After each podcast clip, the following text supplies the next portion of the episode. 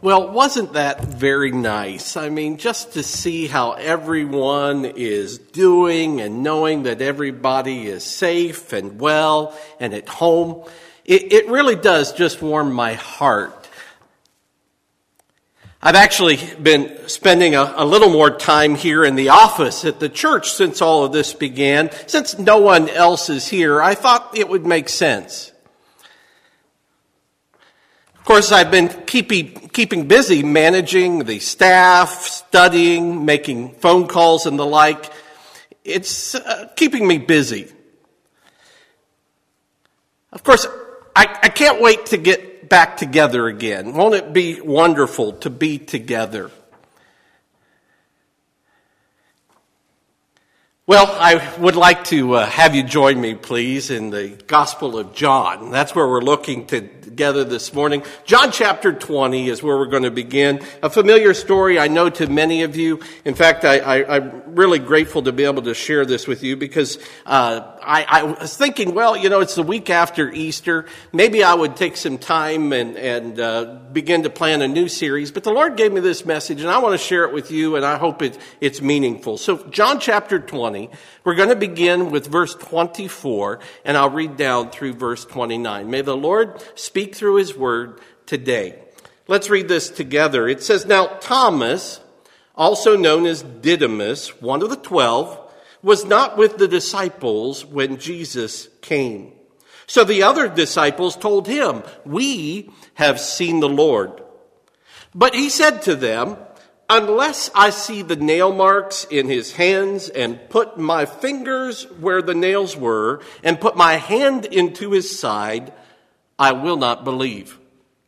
A week later, his disciples were in the house again, and Thomas was with them. Though the doors were locked, Jesus came and stood among them and said, Peace be with you. And then he said to Thomas, Put your fingers here, see my hands Reach out your hand and put it into my side. Stop doubting and believe. And Thomas said to him, My Lord and my God. Then Jesus told him, Because you have seen me, you have believed. Blessed are those who have not seen and yet have believed. May God add his blessing to his word this day. Last Sunday, of course, we celebrated the resurrection of Jesus. The story of the cross does not end in desperation and grief, nor darkness and despair. It is the story of an empty tomb and a risen Savior. His mission to redeem humanity was complete. That is our story. Now, it is interesting to me that John's gospel provides for us the most complete and in fact comprehensive picture of the next sequence of events. While all the other Gospels, Matthew, Mark, and Luke, all report on the post resurrection appearances of Jesus. For instance, it was Luke that we looked at last week that we saw the story of the two disciples on the road to Emmaus. However, it is John that is the most specific and the most detailed in his account of how Jesus continued his earthly ministry after the cross. According to John, Jesus is convening a, what I would call a family reunion of the disciples just one week after the resurrection. John makes it clear that something important is going on here. Now, I believe that Jesus was not prepared to return to the right hand of his heavenly Father until all of his disciples that remained were securely bonded to the reality of the resurrection. John tells us that that, that what makes this meeting of disciples here very different from the other encounters that Jesus had had with his disciples that week was that now Thomas, also called Didymus, was there. He had not yet seen for himself that Jesus was in fact alive. Now, I, I, want to take a moment here and just think about a profound and very beautiful truth. The truth is, Jesus wants none of his children to be lost and for all to be saved. Now, hear me out. I'm not talking about a universalism a very problematic and dangerous doctrine that teaches everybody is going to be saved regardless of what they believe and what they do. But what we do know is that Jesus loves you so much that it is his heart's desire to see that you spend eternity with him. Now, of course, that choice is always up to you. You could choose to receive him or you can choose to reject him. But it is his intent that you come to know him, that you believe in him, that you be saved. He refuses to return to heaven without giving Thomas an opportunity to believe in Jesus himself. Now, Jesus was teaching his disciples one time, and in Matthew 24, he makes this announcement. He says, And this gospel of the kingdom will be preached in the whole world as a testimony to all nations, and then the end will come. Jesus, of course, wants this gospel to be preached throughout the whole world. He tells us, in fact, that he would delay his second coming until the whole world had the opportunity to hear and receive or reject the gospel. Now, a lot of people are talking about end times and Christ's return in these days. Is this virus a fulfillment of biblical prophecy? I remind people that as Christians, we should always be prepared for the return of the Lord Jesus Christ. Throughout history, in fact, there have been plagues and wars and rumors of war. But Jesus said the end would come when his gospel was preached throughout the whole world. Then the end will come. Now, I, I want you to think about that with me because it occurs to me as we conduct this very service from the upper room in North Olmsted. Isn't it interesting that this very broadcast might be seen anywhere in the world? I, I, I, don't think I'm cut out to be a televangelist. I'm learning that, but, but in a sense, that's what I've become. But someone in China or India or Rwanda can tune in to this very service. So when people ask me, is this the end times? I, I would believe it, it's getting close. The only thing that I can, can think to, that is holding heaven back at this moment is that the gospel should be preached in every tongue. And so there are still people groups that I'm aware of who have not heard the gospel in their own language. But we know this. 2 Peter 3 9 says, the Lord is not slow in keeping his promise, as some would count slowness. Instead, he is patient with you, not wanting anyone to perish, but everyone to come to repentance. So Jesus is patient. He wants all of humanity, he wants you to live with him forever in glory. But there's another thing I, I, I, see here as I began to reflect on this passage, and I want you to see it with me. John tells us that when Jesus first met with the group of disciples, that Thomas was not there. Now, I, I want you to think about that for a moment. He was not there when Jesus came.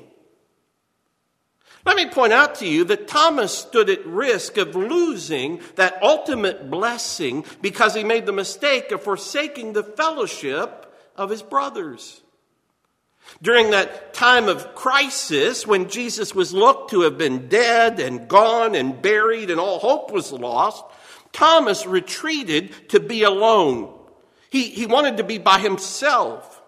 He stopped meeting with and being with his spiritual family. Now, do you see the danger there? There is a danger there, isn't there? Now, in normal circumstances, of course, I might make the point that there is a blessing that comes when we come to church, when we gather together. And of course, that would be a very valid point. We are having virtual church this morning, and to me, that is like going somewhere on a virtual vacation to a beach. The truth is, it's just not the same. A beach vacation means sand between your toes, sea air in your lungs, the sun shining on your face and getting a tan. A church service means singing together, praising God together, laughing together, human contact, hugs and smiles all around. But, but in this crisis we are facing right now as a nation, truth is we can't come together physically. But it is no less important that we make the decision to gather together as we are able. I mean, as you are listening this morning to this service, you are worshiping with us, we are studying the scriptures, and I just want to th- say thank you. Thank you for being a part. Truth is, you could turn us off, tune us out, or you could just ignore us altogether and never tune in at all. The truth is, no one would ever know. But then I think to myself, well, how many hours of Netflix can one really watch? Where can you get quality storytelling like we have about penguins and the like these last couple of weeks? We, we don't even have the temptation of live sports, men.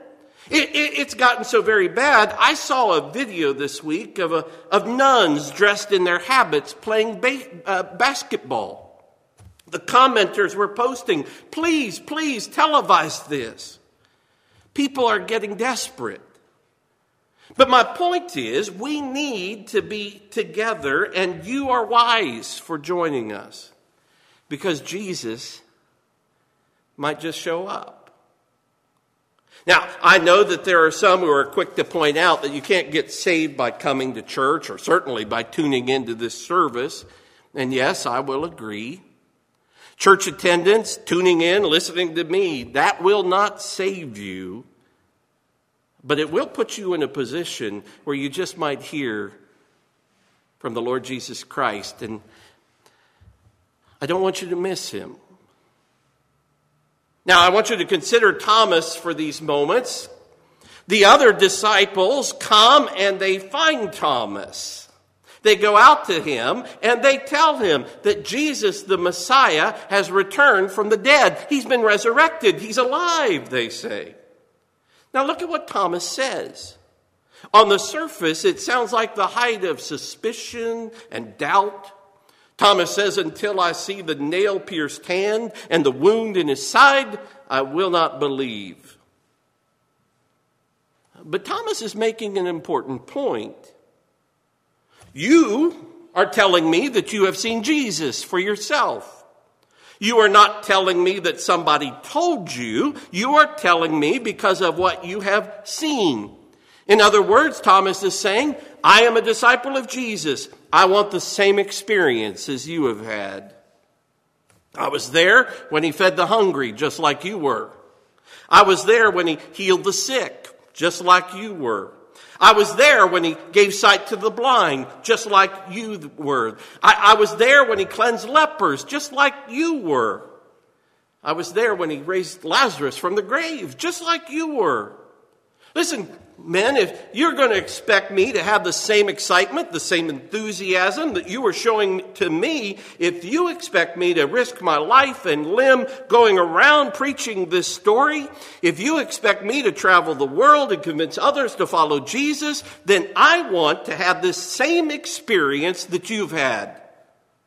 Because when I am preaching, somebody just might ask me, how do I really know that Jesus is alive? And I do not want to have to tell them, well, Peter told me, or John told me, or James told me so. I want to be able to say, I know that he lives because I have seen him for myself. I do not want a they said so gospel. I want my own story. Now, I want you to hear that because I think that's so true. You and I are like that. And friends, I think when it comes to God, each of us needs to have our own story. If I stand here this morning and say to you that God will be a mother to the motherless or a father to the fatherless, for me that is, they said so kind of testimony. Because I am blessed this morning because I have both my earthly mother and my earthly father, and they are wonderful people. I can at best tell you what I've heard others say who have lost their mom or lost their father. They could tell you. My son Caleb is graduating college this year. It's not the best time to be entering the job market. And I've seen him with anxiety and a little bit of worry, and he's wondering, what's next? It's not a great time to, to launch a career.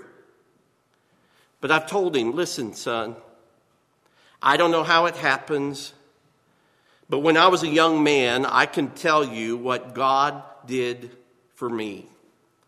He directed my path each step of the way. He provided for me again and again. Sometimes miraculously, He led me each step of the way when it came to my ministry. And I promise you this if you will follow Him, He will do that for you. I can tell you that because that's what He's done for me.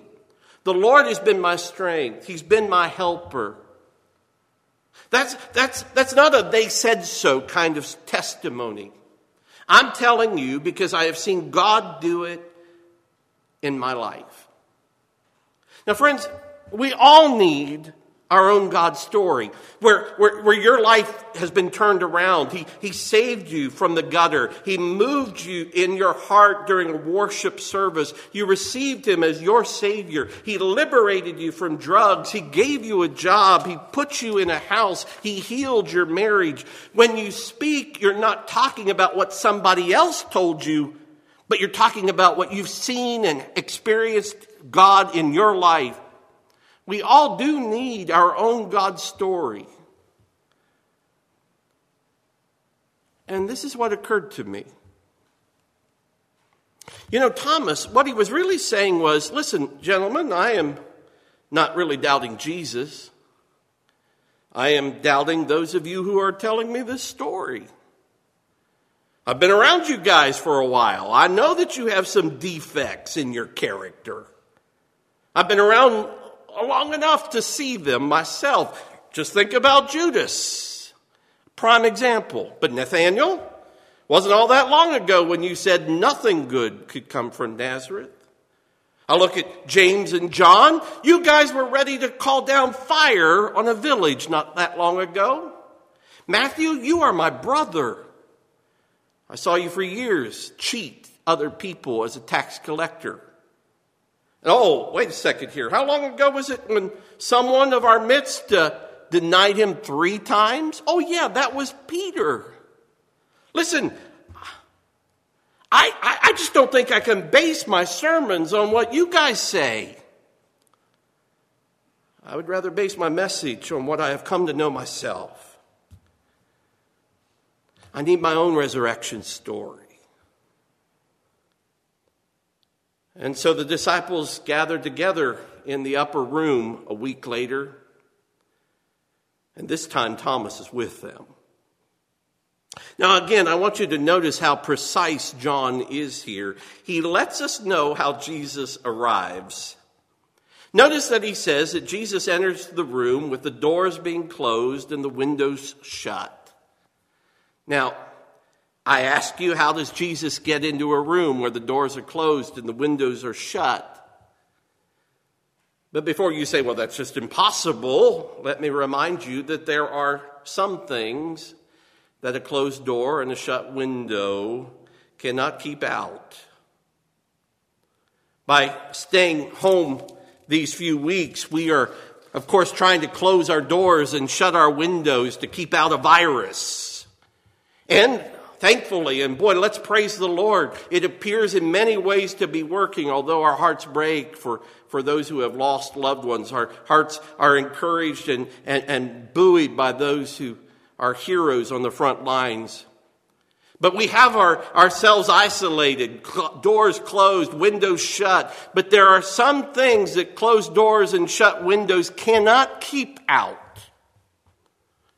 It cannot keep out the cold.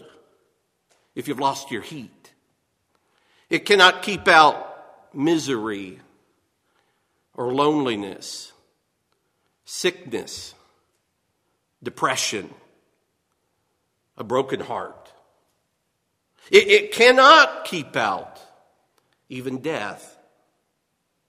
Well, one of the effects of this virus quarantine that we've begun to see is how many people are falling into depression because their routines have been disrupted and they're not connecting with people. They are lonely. It's traumatic for some. Listen, my friends, if a closed door and a shut window cannot keep those things out, then may I suggest to you that a closed door and a shut window may not keep Jesus out either. For those of you who are stuck at home, may that be a comfort to you right now. After all, Jesus said, I am the door. Jesus said, Truly, truly, I say to you, I stand at the door and knock. If anyone would open the door, I will come in with him and he with me.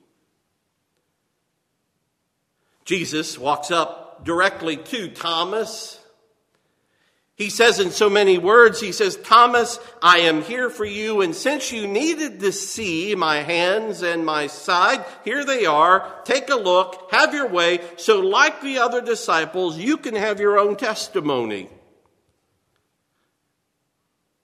But look at Thomas's reaction. Thomas responds by saying, My Lord and my God.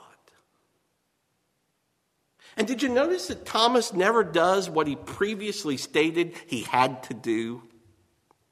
What it was going to take for him to believe. He rejects his own criteria. He never does put a finger in the nail print. He never does put his hand in the gaping wound of Jesus' side. He takes one look at Jesus and says, My Lord and my God. My Lord. That means that you have dominion over my life. You have the right to direct me as ever you will. I can trust you. I can follow you. I can submit to your plans. I can stand on your promises. I can depend on you, my Lord. I was not willing to do that with the other disciples. But I can do that with you because you are my Lord. This morning, my friends, He is Lord. And I ask you this question Is He your Lord? That you can depend on Him, that He is doing exactly what He needs to do to accomplish His perfect will for your life. He is your waymaker, your provider, your sustainer, your protector, your guide through these uncertain days. He is Lord. He's my Lord. But Thomas doesn't stop there. He also says, My God. Thomas recognizes once and for all that Jesus was not just a man, but he is the one from all eternity, the creator of the heavens and the earth, the wonderful counselor, the Prince of Peace, the Almighty Father, the mighty God, the eternal one. That Jesus alone is worthy of adoration, all praise, all worship. That, that Jesus has created a new creation and it begun, begun with this earth and it extends to all eternity. My God, Thomas says.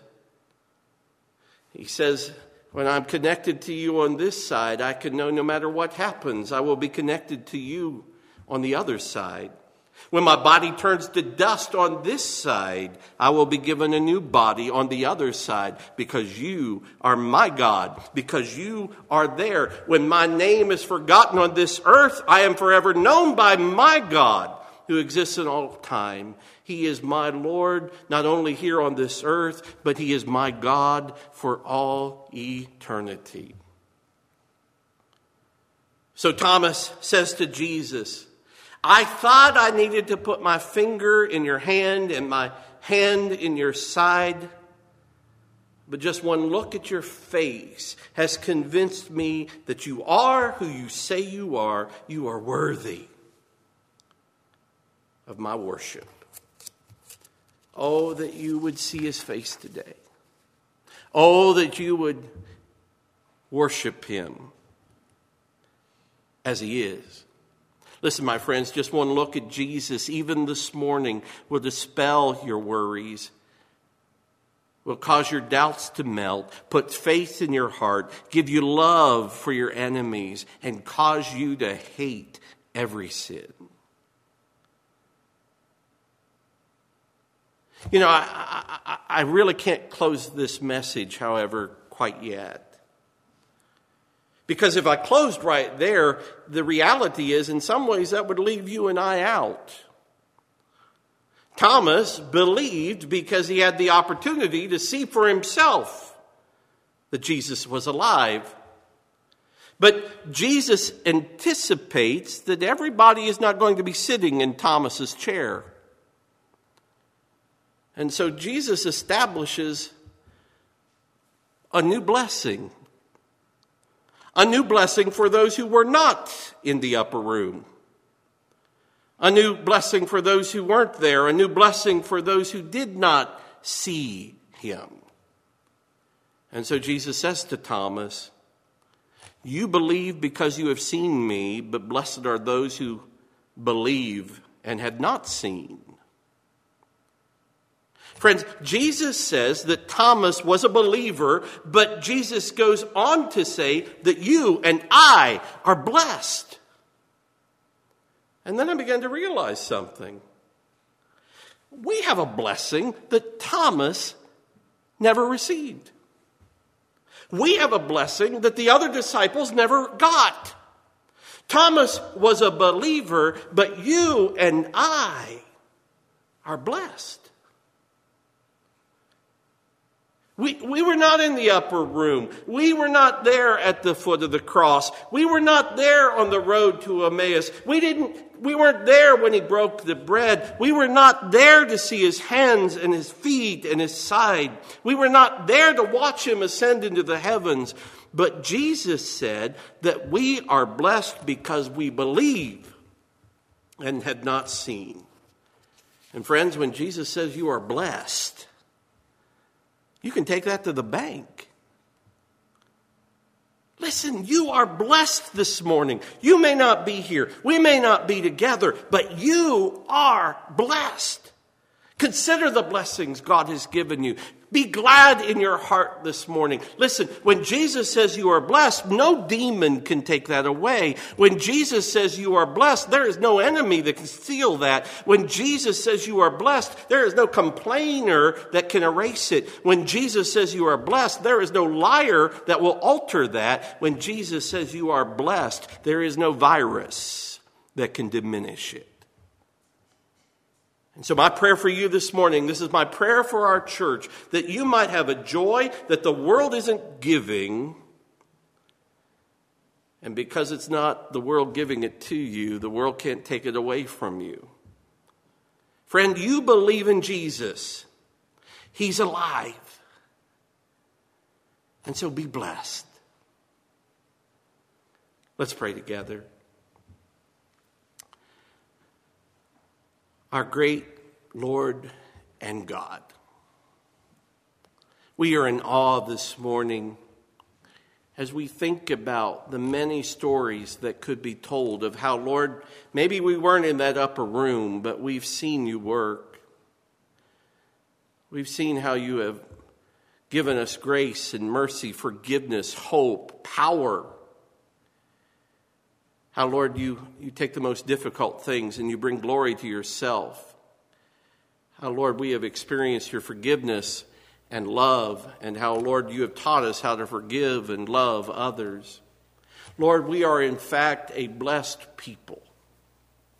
I pray that we would live like it. No matter where anyone is today, I pray that, Lord, you would just give them a fresh experience of your blessing that they would hear that word and they would claim it unto themselves. And they would look out and they would say, God is good. He is my Lord and He is my God, and I can trust Him. for you are faithful and sure. You are the rock upon which we live. Thank you, Lord, for this love so overwhelming. Thank you for the patience of your love. This love that, that, that Lord, just bursts forth through walls and, and doors, and Lord, is not contained, but that comes to us and reminds us that we can be with you forever. And Lord, may it start today. May we be with you right now. Oh God, may we know your peace and your presence. And if anyone there, Lord, who is listening doesn't know you, may they open their heart to you, burst forth, and let them know that you are alive. And forever, may they be blessed. We pray this through the strong name of Jesus Christ, our Savior. Amen.